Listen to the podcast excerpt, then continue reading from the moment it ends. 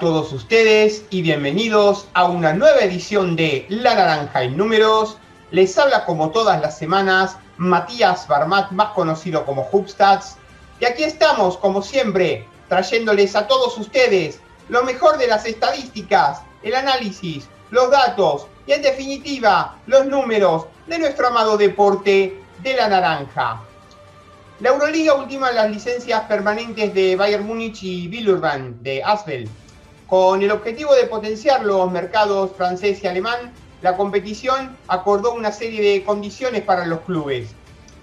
La Euroliga se abre a nuevos mercados. La competición ha anunciado que ha acordado las condiciones para la inclusión del Bayern Múnich y LDC Asbel Villeurbanne como clubes, eh, como clubes con licencia a largo plazo y ha otorgado de manera oficial una licencia por dos años al Alba Berlín. Con el objetivo de potenciar los mercados francés y alemán, la Junta de Activos Comerciales de la competición acordó una serie de condiciones para que el Bayern y Asbel puedan conseguir la licencia definitiva, que es el paso previo a que se puedan convertir en equipos permanentes de la competición. El acuerdo se podría alcanzar durante las próximas semanas. Por otro lado, el otro club alemán se ha asegurado la participación de la competición para las temporadas 2021-2022 y 2022-2023, tras que la competición haya verificado que el club cumple todos los requisitos. Asimismo, la competición ha aprobado una hoja de ruta para la Eurocup en la que se acordaron los pilares estratégicos para la segunda competición del baloncesto europeo que podría pasar, entre otras cosas, por reajustar el formato de la competición. Quien también va a reformar el formato de la competición es la Eurocup. Ojo acá. Por otro lado, se ha modificado el reglamento especial por el coronavirus para los playoffs y la Final Four, en la que se podrían reemplazar hasta un máximo de dos equipos en caso de tener positivos entre sus filas. Sin embargo, la competición podría suspenderse en caso de que más de dos equipos clasificados no estén disponibles para jugar o las regulaciones locales lo impidan. Estas decisiones se han tomado porque la Euroliga quiere una competición paneuropea para crecer, por lo que quiere ampliar la cobertura de la competición en Europa Central, Alemania y Francia y desarrollar los mercados de Italia y Rusia. 14 equipos de los 18 ya tienen billete para la siguiente edición. Dos de ellos proceden de la Eurocup y el resto será la competición que lo decida. La competición eh, cuenta con 11 eh, equipos con plaza fija como accionistas, eh, que son Real Madrid, Barcelona, Vasconia, Olympiacos, Panathinaikos, Anadolu Efes, Fenerbahce, CSK, Maccabi Tel Aviv, Armani Jeans Milano y Salgiris Kaunas, los 11 equipos de Euroliga que cubren los mercados español, griego, turco, ruso, israelí, italiano y lituano. La, la semana pasada la Euroliga se hizo un partnership con la consultora Elevate Sports para transformar la Final Four. Con esta alianza estratégica, la competición pretende que su buque insignia, la fase final, se reinvente en términos de estrategia de marketing, venta de entradas y experiencia de hospitality premium para los fanáticos. Y en otro orden de cosas, también hablando de aspectos eh, económicos ligados al básquetbol, la NBA descarta eh, definitivamente celebrar otros playoffs en una burbuja. La NBA no vacunará a sus jugadores, o por lo menos no lo hará de manera obligatoria, y prevé volver a tener un calendario completo para la próxima temporada regular. La NBA no volverá a la burbuja de Disney y la NBA no volverá a la burbuja de Orlando.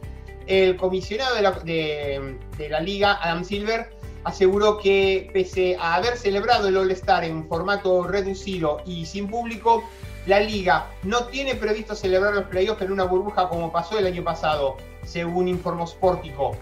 Asimismo, el propio Silver ha confirmado que no entra en los planes de la NBA obligar a sus jugadores a vacunarse contra el COVID-19 durante la temporada, pues a finales de primavera los distintos grupos de edad de los jugadores tendrán disponibles las vacunas dependiendo del estado en Estados Unidos en el que vivan.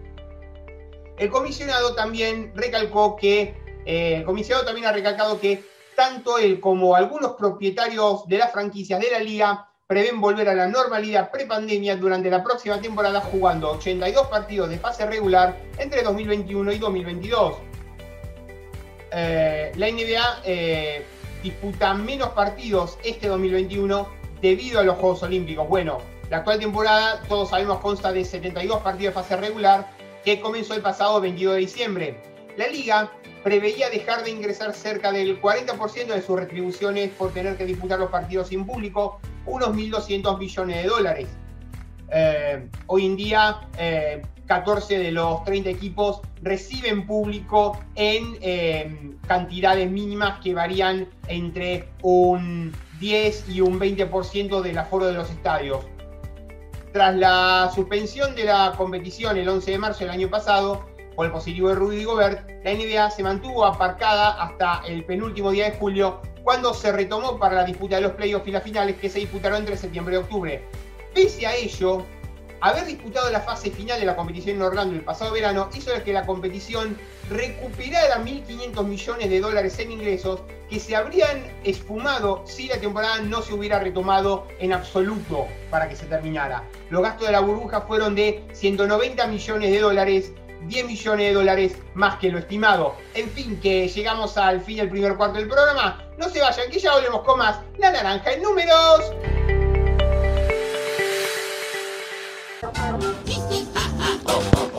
Golosinería Don Jaco. Golosinas todo el año.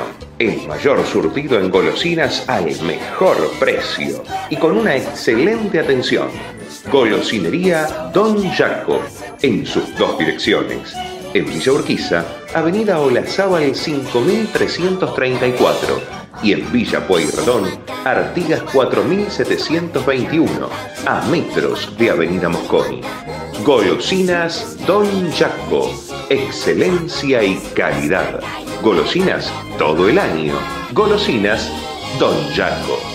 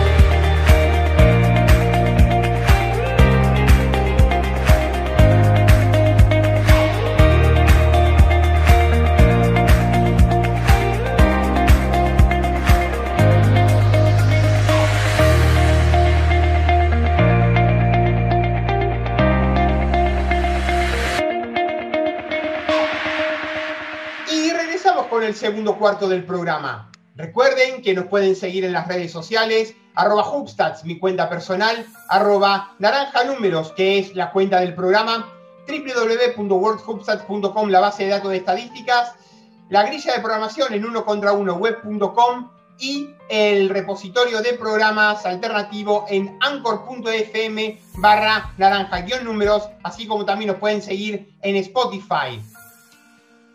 La revolución del triple. Seguimos comparando la fiebre del triple. ¿Cuánto se tira de tres en la NBA, la Liga Endesa o la Euroliga? El tiro de tres es uno de los aspectos que más marca el básquet en la actualidad.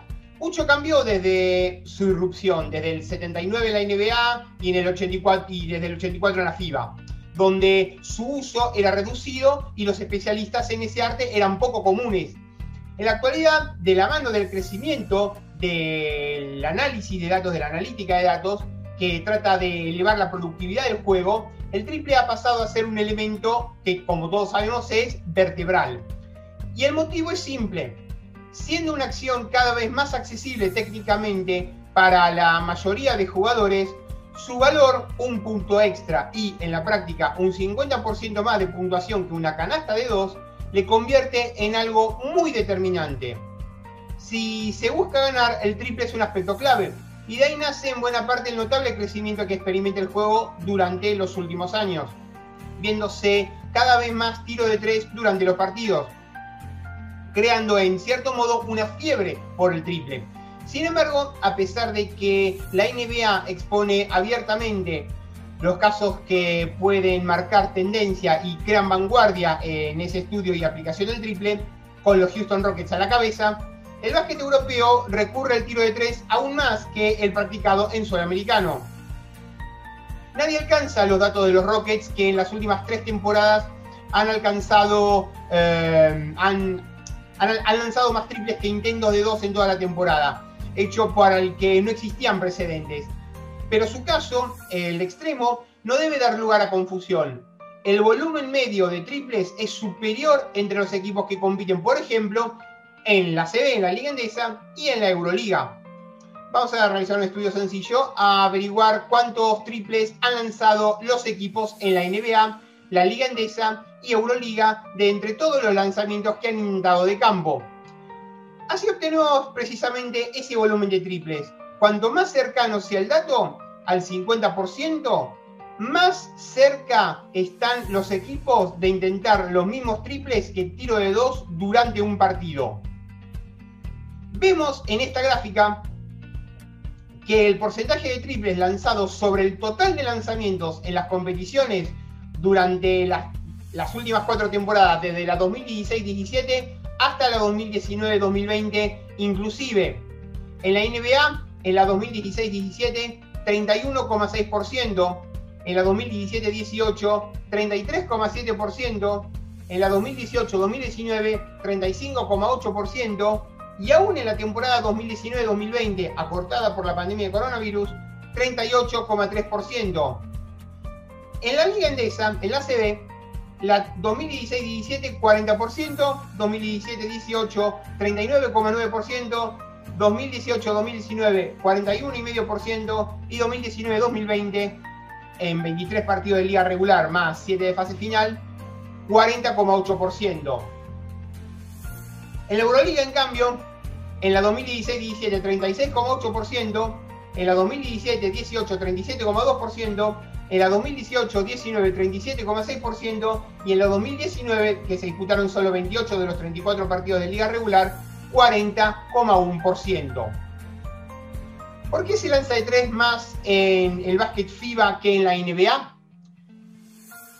En ello influyen las decisiones, eh, en ello influyen las dimensiones en la pista. Por ejemplo, el triple frontal está a 7 metros 24 en la NBA y a 6,75 en, en la FIBA. Pero sobre todo la diferencia normativa con respecto a los 3 segundos defensivos que existen en la NBA y que en la FIBA no existen. Vamos a ahondar en este último punto. Eh,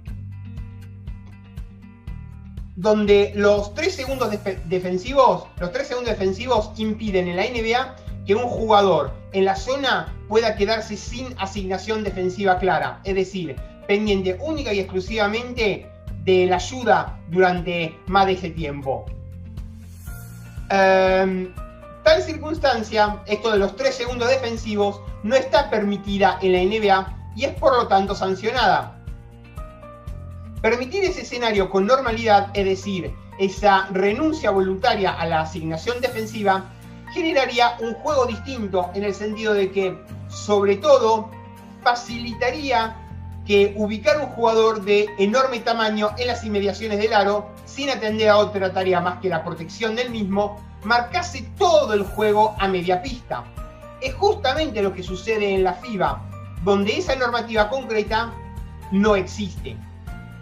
Y realmente no se trata solo del efecto mayúsculo que esto tiene para casos de jugadores de gran altura y poder de intimidación. Su valor crece de forma exponencial sin esa regla, sino igualmente en cómo potencia las ayudas defensivas del sistema y como consecuencia reduce el espacio ofensivo. Cuando nosotros hablamos de congestión del balón en la zona semicircular de dos puntos, es decir, dentro de la línea de tres.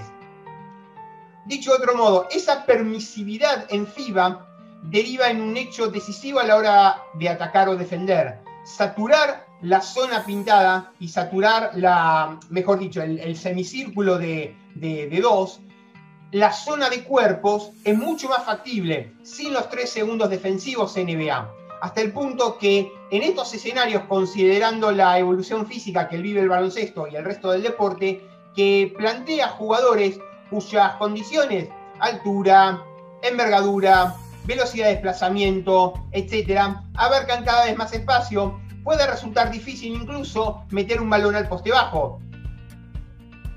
No ya digamos jugarlo después, puesto que al primer bote, incluso antes, el atacante ya tendría la ayuda impidiendo su acción. El espacio cambia notablemente según esa normativa exista o no, y el espacio es un elemento muy importante para el juego. Lo complejo de encontrar espacio y tiempo en las posiciones cercanas al aro, pero de espaldas al mismo, con el fin de crear situaciones de ventaja a partir de meter balones a la pintura, generar el baloncesto ofensivo de posiciones interiores, ha acentuado la urgencia en buscar ese espacio en otro sitio. ¿Dónde? Fuera de la pintura. Por ahí nace en parte el abuso del triple, una acción cada vez más accesible para todo tipo de jugador y a la vez una muy eficiente. Sin ir más lejos, um, un 34% de acierto en tiro de 3 resulta ya más efectivo que un 50% de acierto en tiros de 2. Si unimos lo complejo de encontrar espacio cerca del aro, el lugar con mejores porcentajes, también para generar desde ahí con lo relativamente cómodo que sea el recurso del lanzamiento exterior, que además es más eficiente, el punto extra diferencial, entonces ahí con respecto al triple se encuentra el camino a seguir. Y para cerrar el segundo cuarto, increíble lo que fueron eh, los 55 intentos de tiro de tres eh, de Flamengo en la Basketball Champions League Américas.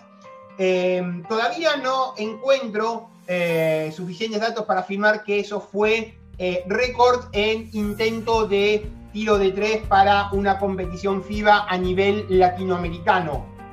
Pero sí podemos decir tranquilamente que, eh, bueno, en la Liga Nacional el récord de intentos de tiro de tres por equipo fue de 50, que lo realizó Quilmes contra Regatas Corrientes el 27 de marzo de 2019.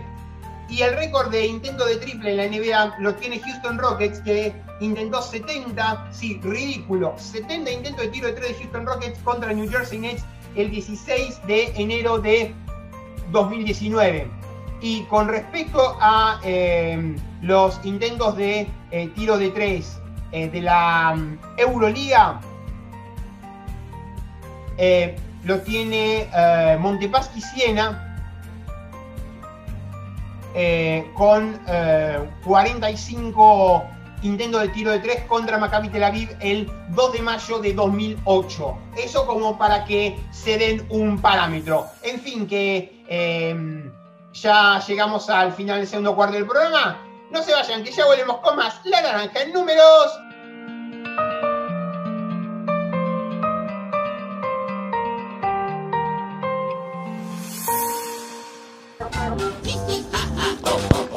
Golosinería Don Jaco. Golosinas todo el año. El mayor surtido en golosinas al mejor precio y con una excelente atención. Golosinería Don Jaco. En sus dos direcciones. En Villa Urquiza, Avenida Olazábal 5334 y en Villa Pueyrredón, Artigas 4721, a metros de Avenida Mosconi. Golosinas Don Jaco, excelencia y calidad. Golosinas todo el año. Golosinas Don Jaco.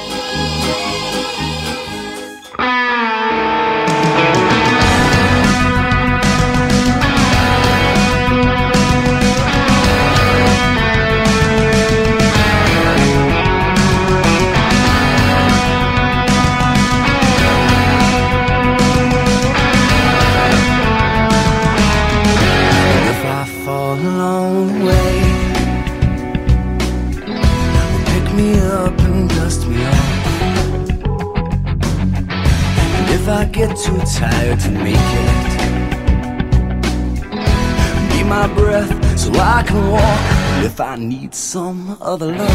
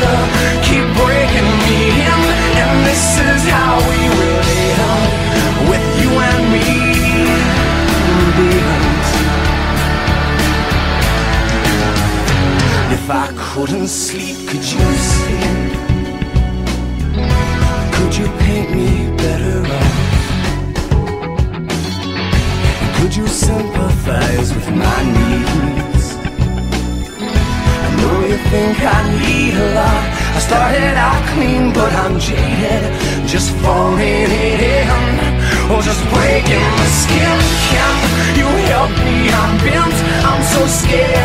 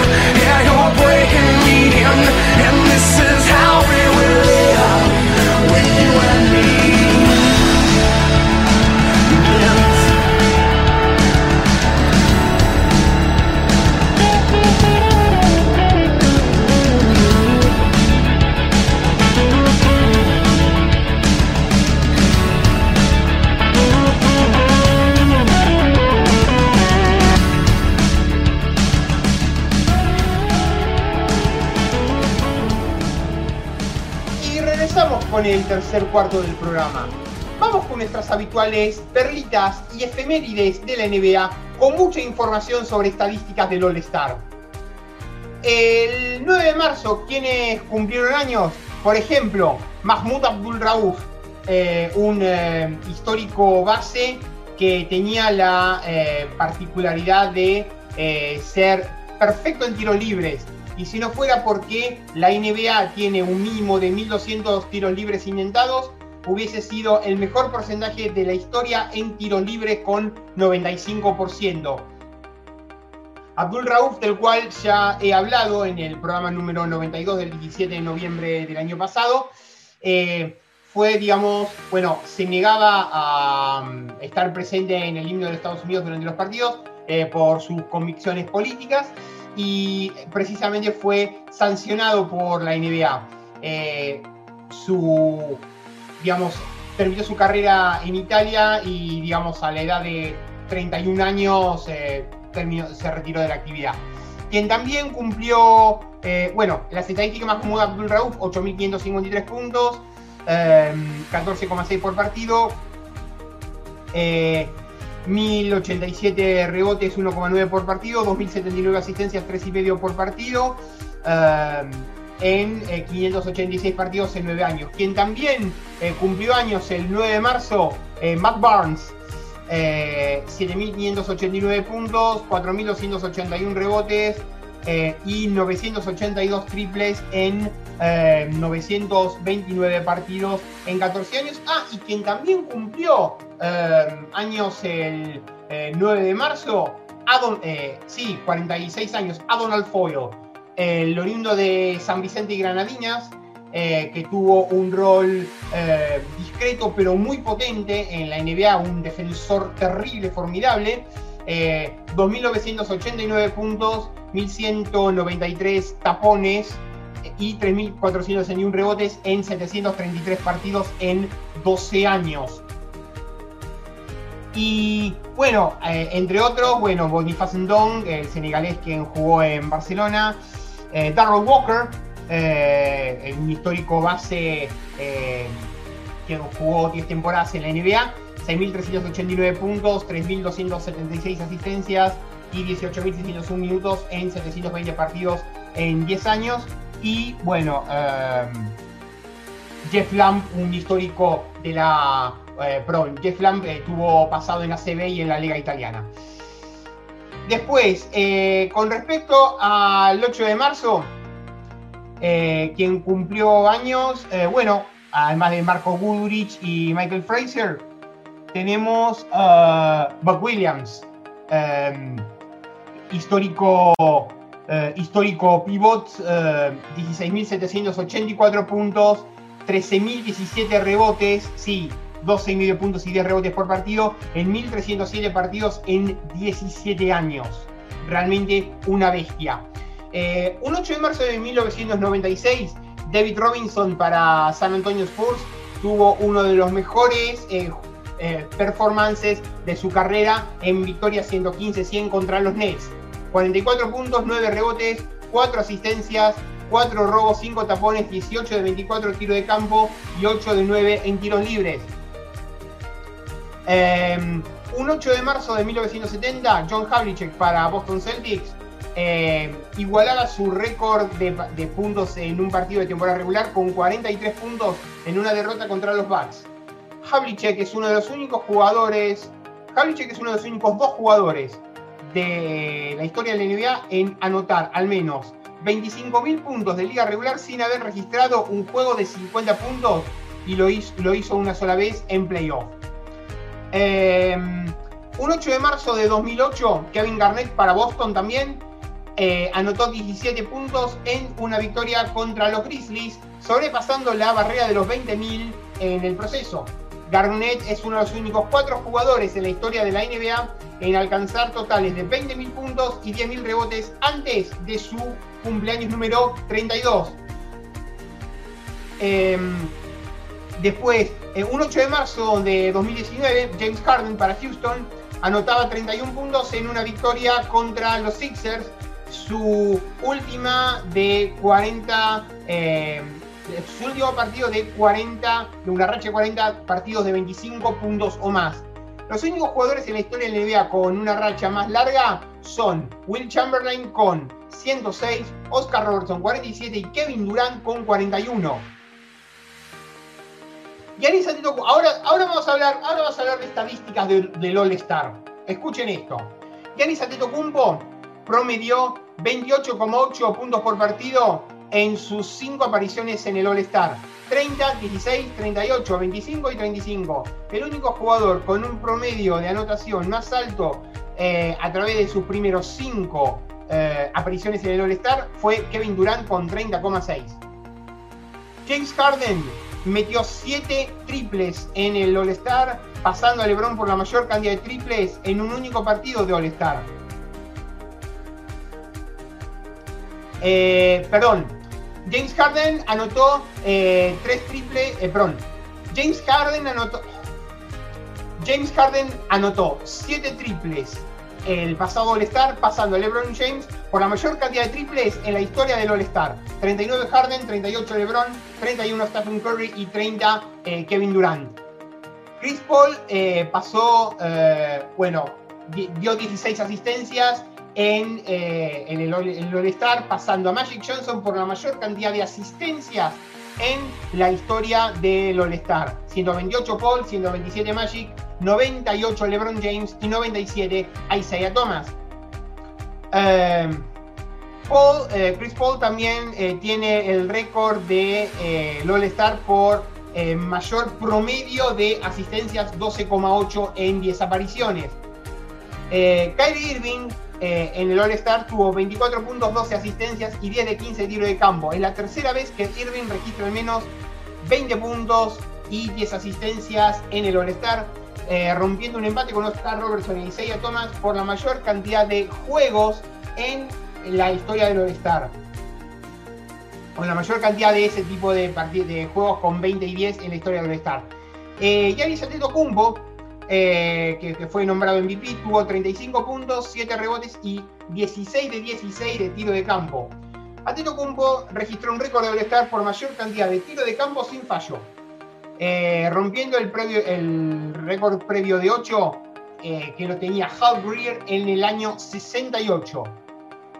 Eh, quienes, quien cumplió, quienes cumplieron años el, quien cumplió años el 8 de marzo, bueno, había dicho Buck Williams, 1307 partidos, 13.000, perdón, 1307 partidos, 10 16.784 puntos, 13.017 rebotes, 54,9% de tiro de campo, 66,4% de tiros libres, 3 veces All-Star 82, 83 y 86 y Rookie of del 82. Bob Williams registró al menos 600 rebotes y eh, un porcentaje de tiro de campo de 50% o más en 14 temporadas consecutivas, empatado por la mayor racha de eh, temporadas con 50% de tiro de campo más en la historia de la NBA. Zion Williamson es el eh, cuarto jugador más joven en la historia en ser nombrado a un All-Star. Con, bueno, el más joven en ser nombrado por un All-Star, obviamente, Kobe Bryant, con 19 años y 5 meses y medio. Luego LeBron James con 20 años y un mes. Eh, para el All-Star del 2005. Kobe Bryant fue nombrado con 19 años y medio al All-Star del 98. LeBron James fue nombrado eh, al, con 20 años y un mes y medio al All-Star del 2005. Luego con 20 eh, años y medio, 20 años y 6 meses, Magic Johnson en el All-Star del 80. Zion Williamson en este All-Star 20 años y 8 meses. Y Kevin Garnett con 20 años y 9 meses para el All-Star del 97. Eh, sí, 20 años, 8 meses y pico, casi 9 meses. Para el All-Star 97. LeBron eh, fue una selección del All-Star de la NBA de las últimas 17 temporadas. El único jugador en la historia de la NBA con una mayor racha de nominaciones para el All-Star es Kobe Bryant con 18 en fila. La racha de Kobe Bryant no fue rota en el 99 debido a que no hubo All-Star ese año por el lockout. Eh, la temporada 99 arrancó el 5 de febrero y no hubo All-Star. Eh, Chris Paul ha sido em, selección del All-Star de la NBA eh, por cuatro diferentes franquicias. Chris Paul estuvo el mejor equipo del All-Star en cuatro diferentes franquicias. Eh, New Orleans Hornets, es decir, lo que son los Pelicans, Clippers, Oklahoma City Thunder y Phoenix Suns. Eh, Paul está empatado con Moses Malone y Shaquille O'Neal por la mayor cantidad de selecciones en la historia del All-Star de la NBA. Eh, el 7 de marzo, quien, digamos, cumpleaños del 7 de marzo, tenemos, por ejemplo, a Andy Phillip, un histórico base con 6.384 puntos, 3.759 asistencias, es decir, 9,1 puntos, perdón, 9,1 puntos y 5,4 asistencias en 701 partidos jugados en 11 años en la década del 50. Fue uno de los primeros, primerísimos bases asistentes de la época histórica de George Mikan, eh, donde las primeras temporadas se juegan sin reloj de posesión. Bueno, eh, fue un histórico base de la década del 50 y de hecho es eh, Hall of Fame de la NBA. bueno, un 7 de marzo del 69, Will Chamberlain para los Lakers eh, registró un récord de equipo de 42 rebotes en victoria 105-99 contra los Celtics. Chamberlain jugó para tres equipos diferentes, Warriors, Sixers y Lakers, y tiene el la marca de rebotes en único partido en cada uno de ellos, entre ellos la mayor marca de la historia en NBA con 55 rebotes en un único partido.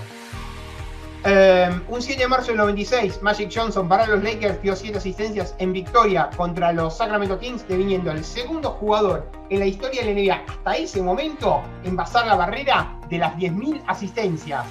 Eh, Magic Johnson eh, venía de un parate de cuatro temporadas por el, el anuncio del HIV eh, y después de todas las giras que se hizo por el mundo, incluso pasando por Argentina, y hasta también jugando en la Liga Sueca para el Silent para el, eh, para el Magic Messi Boras, bueno, luego volvió a la NBA, 32 partidos, lo suficiente para pasar la barrera de las 10.000 asistencias. Magic promedió 11,2 asistencias por partido en sus 13 años en la NBA el, la mayor, eh, el mayor promedio de asistencia por partido de la historia de la NBA, 10.141 pases en 906 partidos.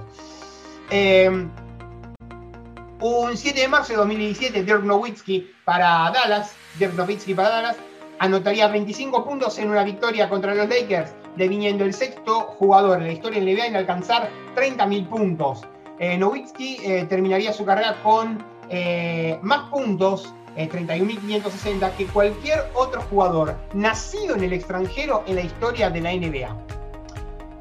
Em, un 7 de marzo de 2020, Aaron Baines, el eh, australiano, empataría el récord de único partido de Phoenix Suns con 9 triples convertidos en victoria 127-117 contra los Blazers. Eh, Baines también estableció un récord de la NBA por mayor cantidad de triples eh, convertidos en un partido por un pivot titular. La, marca previa de 8 eh, la poseía Brook López.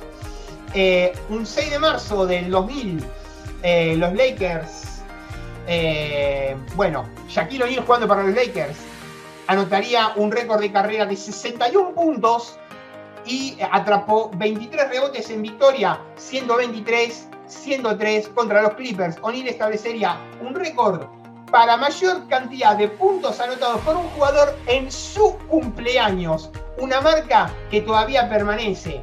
Eh, Shaquille O'Neal cumplió, eh, cumplió 49 años el 6 de marzo. 1207 partidos jugados.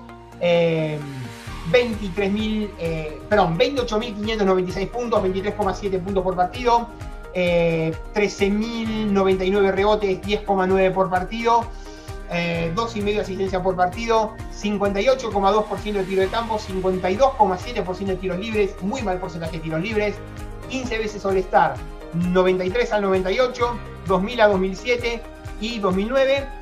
Rookie of the Year del 93, MVP del 2000, 3 veces MVP de las finales, 3 veces MVP del All-Star, eh, y cuatro veces campeón de la NBA. 2000, 2001 y 2002 con los Lakers y 2006 con Miami Heat. Eh, Shaquille O'Neal tiene el mayor porcentaje de carrera entre jugadores, o sea, Shaquille O'Neal tiene el mayor porcentaje de, de tiros de campo convertidos entre los jugadores NBA con 20.000 puntos o más. Un 5 de marzo, eh, bueno, eh, antes, antes de ir con el 5 de marzo, vamos a ver qué cumpleaños tenemos el 6 de marzo. Eh, bueno, además de Shaquille O'Neal, tenemos a Michael Finley, un histórico escolta, de pasado, entre otros, por San Antonio, por Boston. Bueno, 17.306 puntos, 1.454 triples en 1.103 partidos en 15 años, 15,7 puntos y 4,4 rebotes. Bueno, en porcentaje de triples Michael Finley tuvo 37,5%. Y quien también cumplió años el 6 de marzo, Sleepy Floyd, eh, un, base eh, muy talentoso, 12.260 eh, puntos, 5.175 asistencias en 957 partidos en 13 años. Bueno, entonces con respecto al 5 de marzo, un 5 de marzo del 83, Joe Barry Carroll, número 1 del draft del 80, para, jugando para los Golden State Warriors, anotó 52 puntos, 14 rebotes y 5 tapones en victoria contra los Jazz. Desde que la NBA comenzó a registrar tapones en la temporada 73-74, Joe Barry Carroll es uno de los únicos cuatro jugadores en registrar al menos 50 puntos, 10 rebotes y 5 tapones en un único partido. Un 5 de marzo del 61, Bill Russell para Boston anotaría un récord de carrera de 37 puntos y atraparía 25 rebotes en victoria 146-129 contra Golden State. El récord eh, de rebotes total de carrera en un único partido de Bill Russell, un partido donde atrapó 51 rebotes, excede su total de carrera en puntos por 14. La mayor diferencia en la historia de la NBA. Quien cumplió 44 años, Wally Serbiak, eh, nacido en Madrid, cuando su padre, Walter Serbia, jugaba en el Real Madrid, el histórico equipo con Pedro Ferrandis, Clifford Lewis, Wayne Brown, Emiliano y eh, Corbalán, etc. Bueno, eh, Wally Serbia, eh, nacido en Madrid, tuvo una carrera en la NBA de 651 partidos jugados, 9.195 puntos, 14,1 por partido. 48%, bueno, 4, rebotes por partido, 2,4 asistencias por partido, 48,5% de tiro de campo, 40,6% de tiro libre, 86% de tiro, perdón, 48,5% de tiro de campo, 40,6% de triple, 86% de tiro libre y una vez All-Star en el 2002. Wally Serbiak para Minnesota y Steve Nash para Phoenix son los únicos jugadores en haber registrado Em, en alguna temporada 50% de tiro de campo, 40 de libre y 80, perdón, 50% de tiro de campo, 40 de triple y 85 de tiro libre eh, con un único equipo, mínimo 400 partidos jugados. Em, el 4 de marzo de 2012, Deron Williams anotaría un récord de carrera y récord de Brooklyn Nets de 57 puntos en victoria contra los Bobcats. Eh, Williams le añadió 6 rebotes y 7 asistencias con 16 de 29 de tiro de campo, 4 de 11 de triple y perfecto, 21 de 21 de tiro libre. Un 4 de marzo del 92, Dennis Rodman atraparía un récord de carrera de 34 rebotes en victoria contra los Pacers. Rodman registró 5 juegos con al menos 30 rebotes, la mayor cantidad de partidos por un jugador desde la fusión ABA-NBA en la temporada 76-77. En fin, que llegamos al final del tercer cuarto del programa. No se vayan que ya volvemos con más La Naranja en números. Golosinería Don Jaco. Golosinas todo el año. El mayor surtido en golosinas al mejor precio y con una excelente atención. Golosinería Don Jaco en sus dos direcciones. En Villa Urquiza, Avenida Olazábal 5334 y en Villa Pueyrredón, Artigas 4721, a metros de Avenida Mosconi. Golosinas Don Jaco, excelencia y calidad. Golosinas todo el año. Golosinas Don Jaco.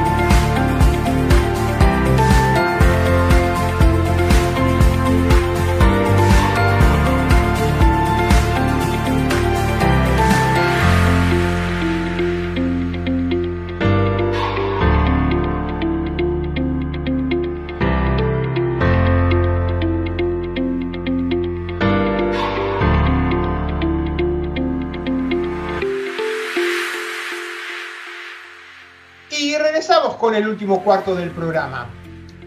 Y vamos a hablar de uno de los más dominantes pivotes de los primeros tiempos de la NBA, precisamente George Mikan. Eh, un joven y larguirucho muchacho con gafas, historia que nos trae nuestro maestro Oscar Villares, que lo pueden seguir arroba 0308 Oscar.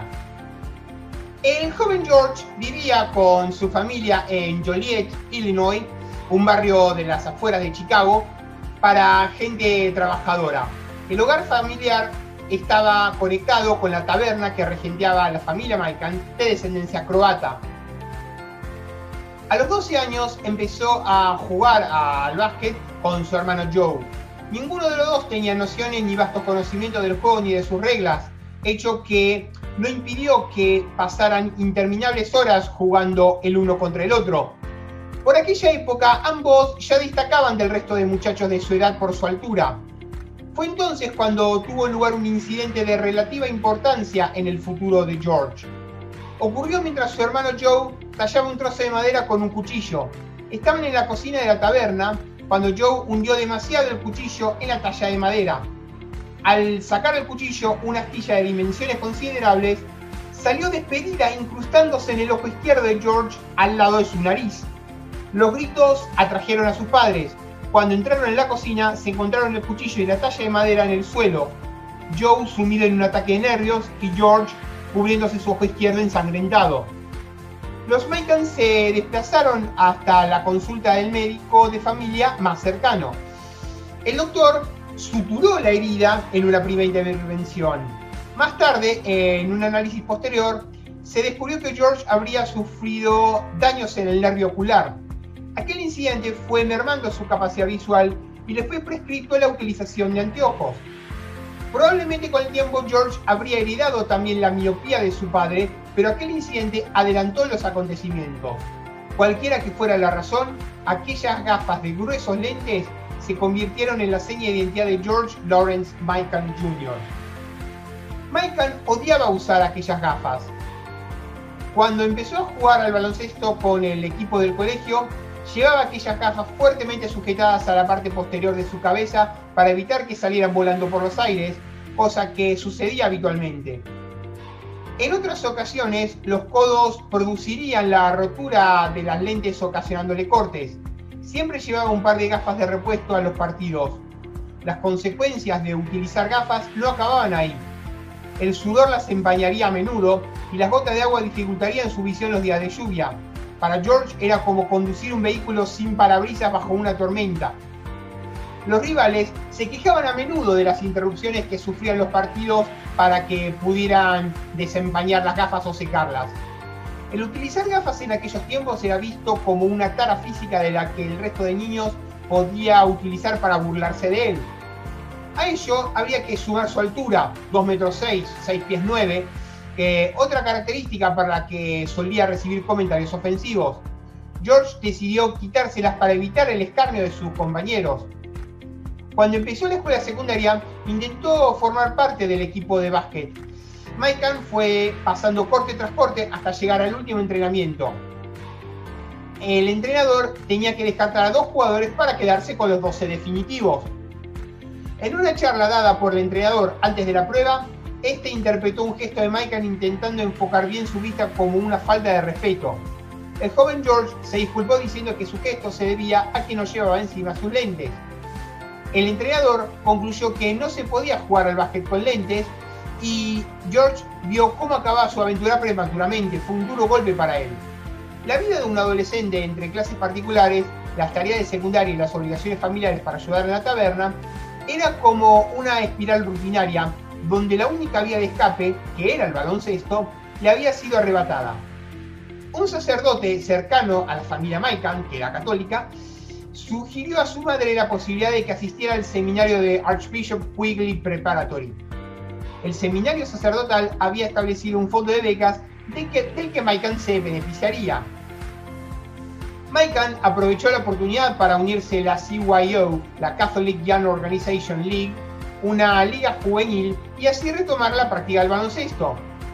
Era un modesto torneo organizado por alumnos de los seminarios y centros religiosos del estado de Illinois. tomó parte en aquella aventura junto con su hermano, eh, formando un gran juego interior. En aquel torneo se produjo el segundo de los incidentes que pudieron costarle su carrera. En uno de los partidos, un jugador rival cayó sobre una de sus piernas, fracturándola.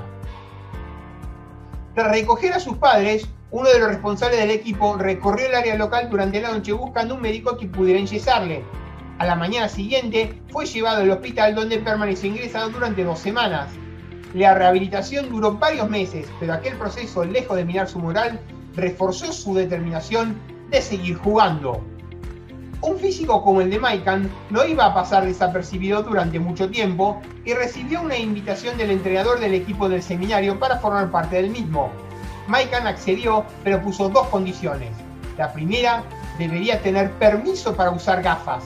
Y la segunda, quería estar una temporada en reposo para recuperarse totalmente de la lesión. Eso significaría perderse un año entero de competición. El entrenador estuvo de acuerdo. Maikan no empezó a jugar en el equipo de high school hasta su año senior. Una vez recuperado su equipo, se benefició enormemente de su altura. Durante el periodo de rehabilitación creció 20 centímetros y de la normal coordinación que poseía alguien de su tamaño. En uno de los partidos, eh, Quigley se enfrentaba a uno de los equipos más fuertes del estado, Saint Leo. Paul Matei, máximo responsable del Departamento de Deportes de la Universidad de Paul, acudió para seguir a uno de los jugadores de Saint Leo, pero no pudo evitar fijarse en aquel joven y larguirucho muchacho con gafas. Maikan anotó 24 puntos, mostrándose muy superior a sus rivales y su equipo ganó el partido. Tras el partido, Mateo se acercó a Maikan y le ofreció una beca de estudios si decidía ir a DePaul. Maikan aceptó la oferta, pero sin contar nada a sus padres. Aceptar la preposición de DePaul suponía no continuar el seminario tras los estudios de high school. No quería decepcionar a sus padres, así que lo mantuvo oculto al fin y al cabo. No supondría ningún desembolso económico para la familia. George Mikan se matriculó en DePaul y comenzó a jugar con el equipo de baloncesto en 1942. Mikan había optado por una huida hacia adelante al no contarle a sus padres la verdad. Nunca se planteó hasta cuándo podría continuar guardando aquel secreto, hasta que, una hasta, que, hasta que una mañana de otoño de 1942 su padre leyó un artículo de la sección de deporte del Chicago Tribune y, comentó en voz alta. Es curioso, no sabía que teníamos parientes en Chicago. Hay un George Michael jugando en la Universidad de DePaul. George se, George se derrumbó y confesó la verdad de cómo aceptó la oferta de DePaul y cómo se había matriculado en la Facultad de Derecho. A pesar del engaño, no hubo represalias. DePaul era una prestigiosa universidad de carácter religioso y la carrera de abogado era una carrera honorable dentro del contexto de la época. Así fue como despegó la carrera de un joven y larguirucho muchacho con gafas de Joliet, Illinois.